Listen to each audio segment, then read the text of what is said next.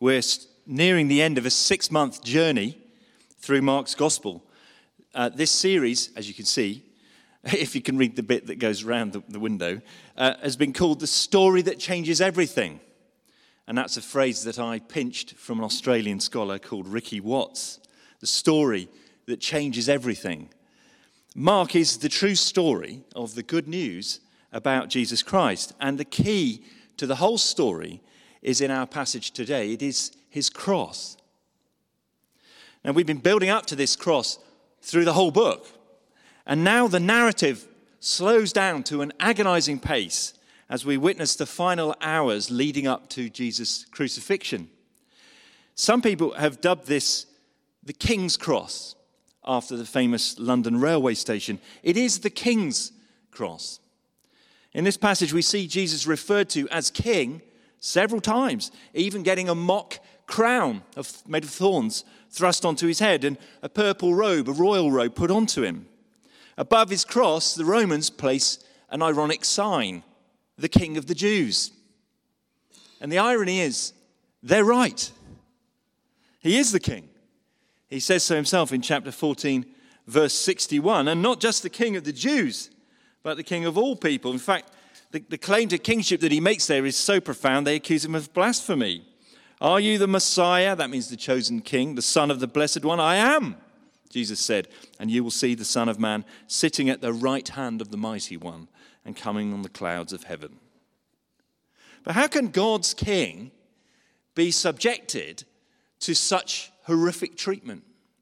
In our text today, we see all these things done to Jesus the dreadful miscarriage of justice, a painful betrayal from one of his closest friends, Peter, the fickle betrayal of all the crowds, a cynical decision by the Roman politician Pilate, condemning Jesus to death and rescuing, releasing a known murderer, a heinous scene of soldiers' barbarity to their prisoner, by the end of which he's so weak he can't carry the crossbeam of his wooden cross.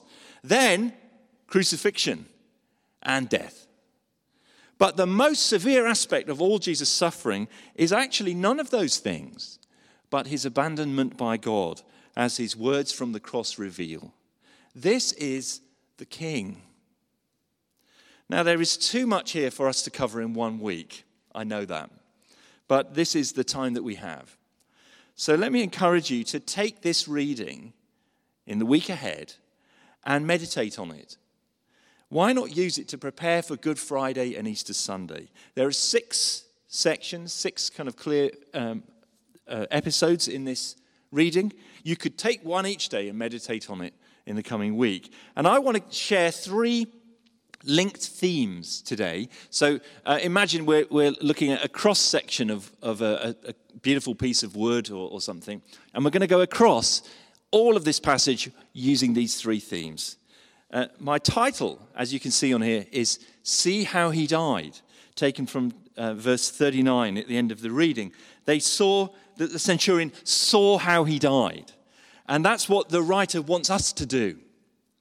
He wants us to see how he died, see the details, think on them, because even in the tiniest detail, we will learn much about Jesus. The three themes that cut across this reading are the, uh, the story of sin, suffering, and substitution. Sin, suffering, and substitution. So, first of all, sin. What we see in this passage is a terrible exposure of the human condition. When God came down to earth, this is how we treated him. And if we're prepared to be honest, we will see ourselves in this text. First of all, we, read about the Sanhedrin. This is the highest tribunal in Jewish culture in, in the Jewish nation. And it's, we read there from verse 53 to 65 of a, a, a, a sham, a travesty of a legal process, an absolute joke. It didn't meet the standards of their own legal system. Jesus has no defense lawyer, and every witness who's brought in against him tells a different story. So it, by verse 55, it says they have no evidence. At one point, they even asked Jesus to testify against himself. The case ought to have been dismissed out of hand, but the authorities are determined to condemn him. So they rush it through and make a decision on the same night. Verse 64 they all condemned him as worthy of death. Now, in the Sanhedrin, we see humankind's hatred of a God who would make absolute claims on them, who would threaten our sovereignty over our own lives. They must get rid of him and push him out. And this is what human beings do all the time. Secondly, we see Peter. While all this is going on with the Sanhedrin, we would hope that this brave friend of Jesus, who's managed to come in pretty close, he's in the courtyard, we'd hope that he would stand by Jesus in his hour of need, wouldn't we? After all, Peter had vowed vehemently that he would do so. In chapter 14, verse 29, he said, Even if all fall away, I won't. I'm there for you, Jesus. And even at that point, Jesus had known that Peter would crumble in fear, and so he did. The ironic comparison is that while Jesus endures the most intense pressure at the hands of the highest court in the country, Peter wilts under pressure from a young servant girl. So much for the big man. We see in Peter the person who believes, but at their core is seeking their own glory story. Peter was very brave as long as he believed that Jesus was the Messiah, but Peter thought that the Messiah was going to crush his enemies. And when he sees Jesus weak and dishonored and apparently failing, his courage drains away. You see, Peter at this point doesn't understand the meaning of the gospel that the way to victory is the way of weakness and death. So while Jesus is being cursed, Peter calls down curses upon himself. As Jesus is handed over to the guards, Peter is warming himself by the fire with the guards, cozying up to them. And then the rooster crows, and Peter remembers that Jesus had predicted he would deny him three times. And it says he broke down and wept. Thirdly, there's the crowds. Isn't their behavior absolutely bizarre? Just a few days before, they were all waving palm branches and laying down their cloaks on the ground and cheering Jesus on his way into Jerusalem. Hosanna! Then they were hanging on his every word in the temple courts, laughing and delighting at his wise answers. But now look at them. Chapter 15, verse 11 the chief priests can turn them with a few clever words, and they cry for Barabbas to be released, a known murderer. And Jesus, they have two words for him crucify him. Now, we see in the crowds the lack of conviction that follows the majority opinion, that follows the crowd. Let me say, if you choose to follow Jesus Christ and identify with him, it will mean swimming against the tide, going against the grain. And few people are willing to pay the price of their own reputation. Fourthly, the soldiers. They make sport of Jesus. This is the unthinking cruelty of a gang of men who are bored and have a vulnerable person in front of them and incite each other to vicious behavior. In the cold light of day, it's absolutely unthinkable, isn't it? But who can say that we've never joined in with bullying at some point, preyed on a weak person with the crowd? Friends, all of this is human nature. This is our condition. This is us. We're no better than them. At its worst, human nature is, is, is a, a, a snarl of malice, hatred for God, detesting his sovereign claims, contempt for him. Even at its best, human nature is like Peter. When it comes to it, he sells out his dear Lord and friend, fear and self protection, because he doesn't yet grasp the gospel that it's not all about him, that the way to victory is weakness, dishonor, and death. Paul, uh, some years later, was to sum all this up theologically in his great letter to the Romans, chapter 8, verse 7. He wrote, The mind governed by the flesh, that's the natural mind, the mind governed by the flesh is hostile to God. It does not submit to God's law, nor can it do so. That's quite a verdict. I'm going to read it again. The mind, governed by the flesh, our nature, is hostile to God. It does not submit to God's law, nor can it do so. we don't have absolute free will, much as we'd like to think we do. We actually can't submit to God's law. We are, by nature, we are not neutral, we are hostile to God. Now, do you believe that you are that bad? Have you come to acknowledge the Bible's verdict on you? The Church of England has a wonderful confession. I think it sums it up amazingly. Almighty and most merciful Father, we have erred and strayed from your ways like lost sheep. We have followed too much the devices and desires of our own hearts. We have offended against your holy laws. We have left undone those things we ought to have done. And we have done those things we ought not to have done. And there is no health in us. That's it. In a word, it's sin. And the result of our sin, secondly, is Jesus' suffering. Remember, these things are written down by Mark for our instruction to meditate on. Mark records even tiny little eyewitness details because they tell us something about Jesus.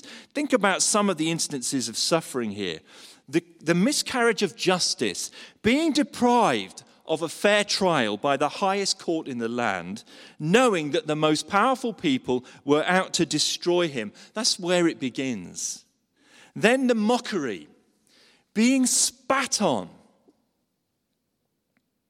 being blindfolded and taunted, a crown of thorns placed on his head. Jesus is insulted and scorned for the very things he is. They mock him and hit him with his blindfold on and say, Prophesy. He is a prophet. They mock him on the cross and say, Come down and save yourself. He is saving. They taunt him uh, as king of the Jews. He is the king. Mockery. Thirdly, violence. He was punched, battered on the head with a staff until he was too weak to carry his cross, then crucified. Jesus was stripped naked and nailed to a cross by his wrists and feet. And then it was dropped into a hole in the ground. The shock of that alone, we're told, would sometimes dislocate all someone's joints. And there he would hang until dead in public view, publicly shamed. And sometimes it would take days. But that was not the worst of it. The culmination of his suffering is what some people have said is the most awful and terrible question ever asked. Would you look with me at verse 34? Chapter 15, verse 34. At three in the afternoon, Jesus cried out in a loud voice, Eloi, Eloi, lama sabachthani, which means, My God, my God, why have you forsaken me. This shows his abandonment. The eternal Son of God, who had lived in happy communion with God the Father and the Spirit through all eternity, was now utterly forsaken, totally alone. Isaiah the prophet had spoken about this moment many years before. He said it was the will of the Lord to crush him and cause him to suffer. And here we get just a glimpse of what that meant. Jesus here is going through hell. Yet, even at this moment, we see Jesus' perfect obedience. Even in the moment of complete isolation, abandoned by God the Father, he doesn't scream at God or curse him. He uses the language of a believer My God, why have you forsaken me? That was how he suffered when he was truly abandoned.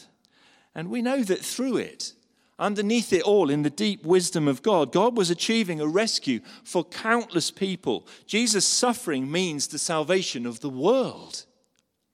So, what does that mean for your suffering, friend? How do you know that your suffering right now isn't achieving something glorious in the deep purposes of God? You don't. Those who saw Jesus on the cross mocked him and they thought that God had abandoned him. And on one level, they were right, weren't they? But on another level, God was achieving something so amazing that it would change the course of the universe. So, is it time for us to stop thinking that we have all the answers about our own suffering, which is pride?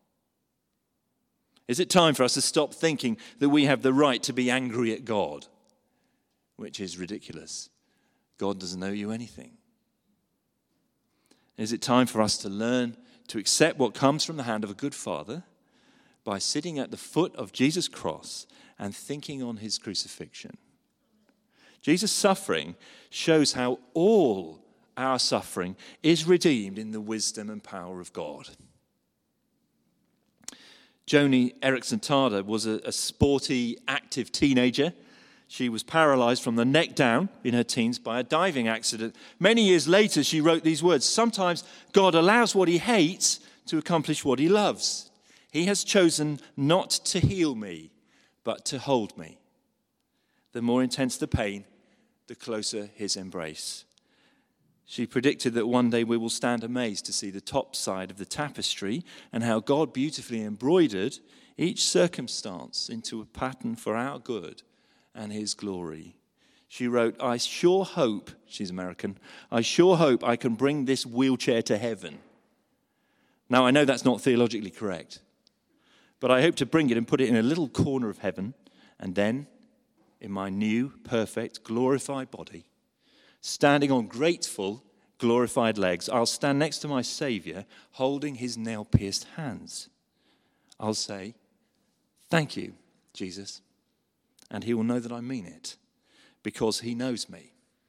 He'll recognize me from the fellowship that we're now sharing in his sufferings. And I will say, Jesus, do you see that wheelchair? You were right when you said that in this world we would have trouble because that thing was a lot of trouble. But the weaker I was in that thing, the, the harder I leaned on you. And the harder I leaned on you, the stronger I discovered you to be. It never would have happened had you not given me the bruising of the blessing of that wheelchair. See, Joni has grasped something deep in her heart that we need to grasp too that God is a good, wise Lord all the time, he even redeems your suffering. The cross shows you that.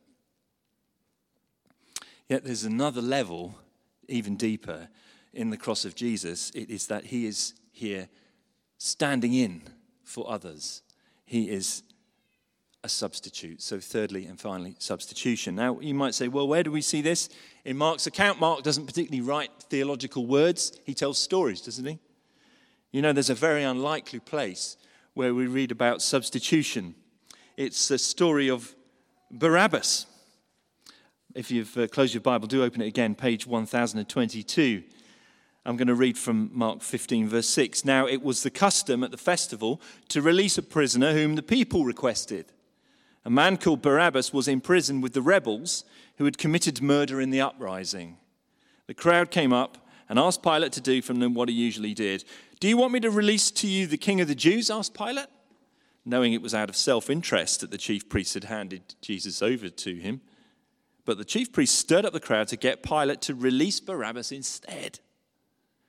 What shall I do then with the one you call the king of the Jews? Pilate asked them. Crucify him, they shouted. Why? What crime has he committed? asked Pilate. But they shouted all the louder, Crucify him. And wanting to satisfy the crowd, Pilate released Barabbas to them. He had Jesus flogged and handed him over to be crucified. This is the very picture of the gospel. Here's Barabbas. He's in prison. He's a murderer, an enemy of the state. He deserves punishment, but he gets freedom. Here's Jesus, the only one who fully deserves freedom, but he goes and takes punishment instead. Did Jesus on this day set a captive free by his death? Literally, in his death, Jesus took Barabbas' place. A guilty man walked free. He walked out of his cell, probably dazed and confused, to the shouts of the crowd, and Barabbas breathed the clean air. As Jesus was hanging and suffering on a cross, Barabbas was strolling free. He'd been granted a free pardon, a new lease of life, a pardon that only kings and queens can give. Just think of Barabbas walking free while Jesus breathes his last. And there you will see the heart of Christianity. Because Christians are not people who think they are better than anyone else. Christians don't think they are morally good and righteous. No. They're people who say, At my heart, I'm just like Barabbas. I'm guilty, maybe not of murder and insurrection, but guilty nonetheless. Guilty of thousands and thousands of sins, many of them unknown to other people, deserving of the punishment that a holy God would see fit. And Jesus took our place so that we could walk free. He was our substitute. So, though he didn't know it, Barabbas was the first of many, wasn't he? For who is ultimately responsible for Jesus' death? Some have criticized the New Testament, said it's anti Semitic. You know, the Jews responsible, but actually, the, the text makes it very clear the Gentiles were equally culpable with Pilate and his political machinations and with the, uh, the soldiers who were pagan Gentiles, and with, they were the ones that uh, put him to death. Jews and Gentiles are in it together. But you know, they're not the ones who are ultimately responsible for Jesus' death. Christians know that we are. We are. It had to happen. The righteous one for the unrighteous many to bring us to God so we could see his face and his smile. There was no other way. An old hymn says, There is a green hill far away without a city wall, where our dear Lord was crucified, who died to save us all. There was no other good enough to pay the price of sin. He only could unlock the gate of heaven and let us in. Jesus' death on the cross was a substitution. True story. Two Chinese brothers, young brothers, lived in San Francisco in the early 1900s. They looked very alike. The older brother was hardworking and responsible, but the younger one was rebellious and on the wrong side of the law. The younger brother got into gambling, and one night he had a fight with someone over a card game. He accidentally killed the man he was fighting. He ran away. He ran home. He got out of his bloody clothes and he tried to hide them. And then he left town. But too many people had identified him. And the older brother saw all this and he knew what would happen. He knew the police were going to come looking for his brother and he would be caught eventually and executed. So he went home and put on his brother's blood-stained clothes. And when the police came, they arrested him. He was tried. He was a bit older, but similar in height, size, and looks. And being the brother, he looked just like him, and he was tried and executed for that crime. Sometime later, the younger brother returned. He learned what had happened. He was shaken to the core. He went to the police and confessed. He said, I was the one that did it. But you know what they said? We can't execute two people for the same crime. You are free to go. The penalty has been paid. His brother was a substitute. Now, what does this mean for us?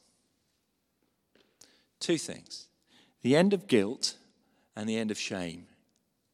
The end of guilt. For all who trust in Jesus' grace alone, his blood shed for their sins, his life poured out for them, you can receive his forgiveness today for whatever you've done.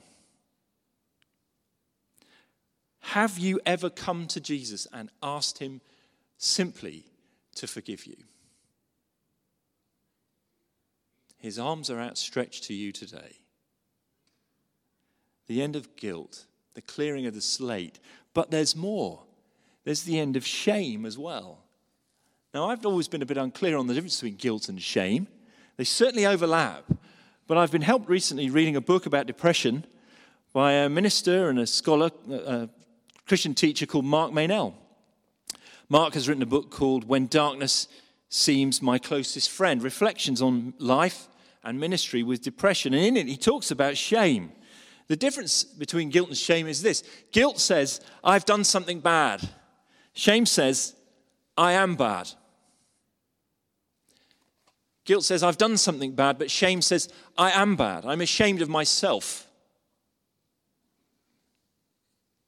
For the shamed person, forgiveness only offers a partial respite. It's not enough to be just forgiven if you're shamed.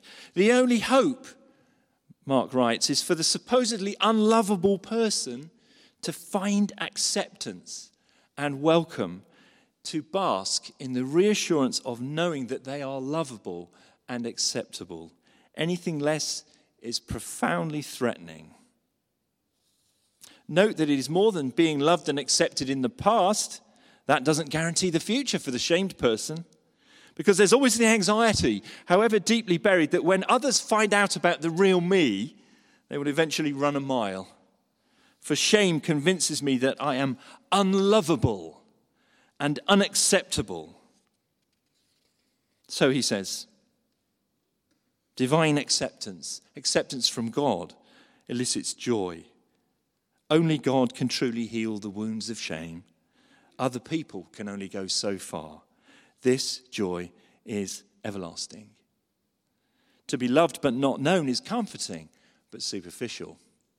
To be known and not loved is our greatest fear, but to be fully known and truly loved is what we need more than anything.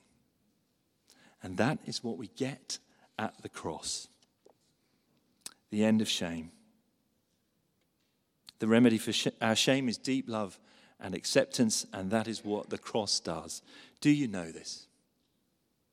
Do you know that in the eyes of the most important person in the universe, you can be loved and accepted in Jesus? See how he died. Learn Jesus and put away your shame. See how he died. Learn how much he loves you.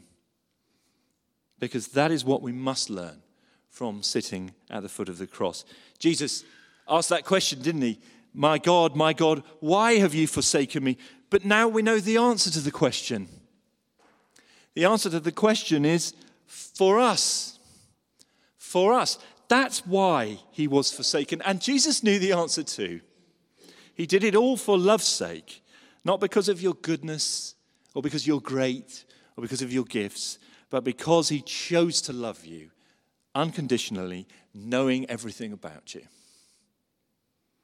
So, then, what is the fitting response from us to such a Lord?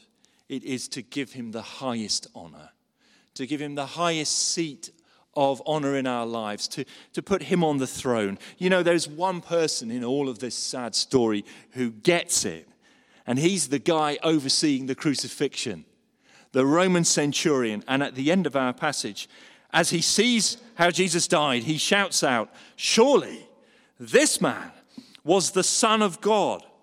Now, throughout Mark's gospel, spiritual powers, demons, have been trying to blurt out this is the Son of God, and Jesus has been telling them to shut up. And God the Father has spoken out twice. First of all, in Jesus' baptism, then in his transfiguration in chapter 9, and declared, This is my Son, my beloved Son, with whom I am well pleased. Listen to him. But here, for the very first time, a human being gets it. Even higher than saying, You're the Christ.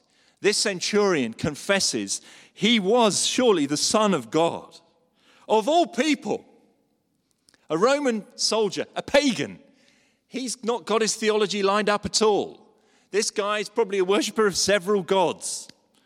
Dread to think about his, his personal life. A Roman soldier, used to beating people up for a living, is the first human in the gospel to get it. Why does Mark record him saying it? Because just before this moment, the curtain in the temple has been ripped into from top to bottom. Only a divine hand could do that. Showing now that all may enter into the presence of God. We're welcome now because of the cross. And the first one in is a pagan Gentile who is totally messed up. He doesn't know much, but he does see Jesus. Now, what about you, friend? I don't know your heart. Are you here as a person who knows actually you've never really trusted Christ? You're still trying to impress God with your own moral goodness? Come on. You should see by now that the cross means if there was any other way for us to earn acceptance with the Holy God, Jesus wouldn't have had to go through it. To see the cross and then insist on your own goodness is insulting. So now, today, let me ask will you bow to, to Jesus as the Lord of all of you and come all in, whatever may come? Admit your sin and your moral weakness. Believe that He died for such as you and come to Jesus, asking Him now, maybe for the first time, to forgive you and give you the new birth that only He can give. I'm going to pray something that's uh, known as a sinner's prayer. I'm going to pray it, but maybe you want to pray it with me. And as the musicians will come out while we're praying that, and then they're going to sing to us, we'll just have time to reflect and meditate while they sing, and then finally we'll join in one uh, song together. Let's pray.